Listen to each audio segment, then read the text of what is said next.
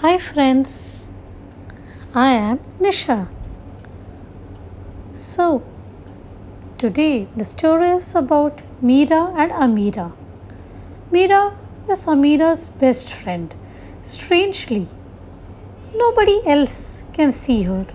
You know why? Because Ameera happens to be an imaginary porcupine. So, let us join the two friends on their many adventures, real and made up.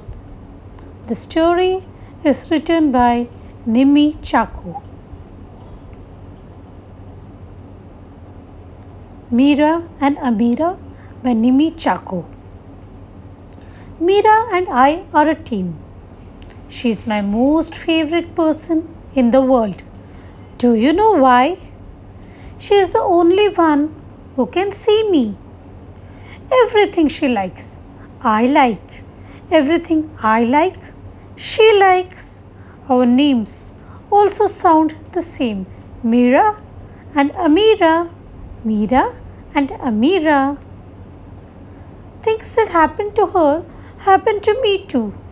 I lost another tooth. Meera says. While I lost another quill. You know who said this? Yeah, right. Ameera, the porcupine. Sometimes we can be a little different. Meera makes her problems. I make them go away. Like the other day when it was raining. Oh no! Now we can't go out to play. Meera cried. But I had an idea.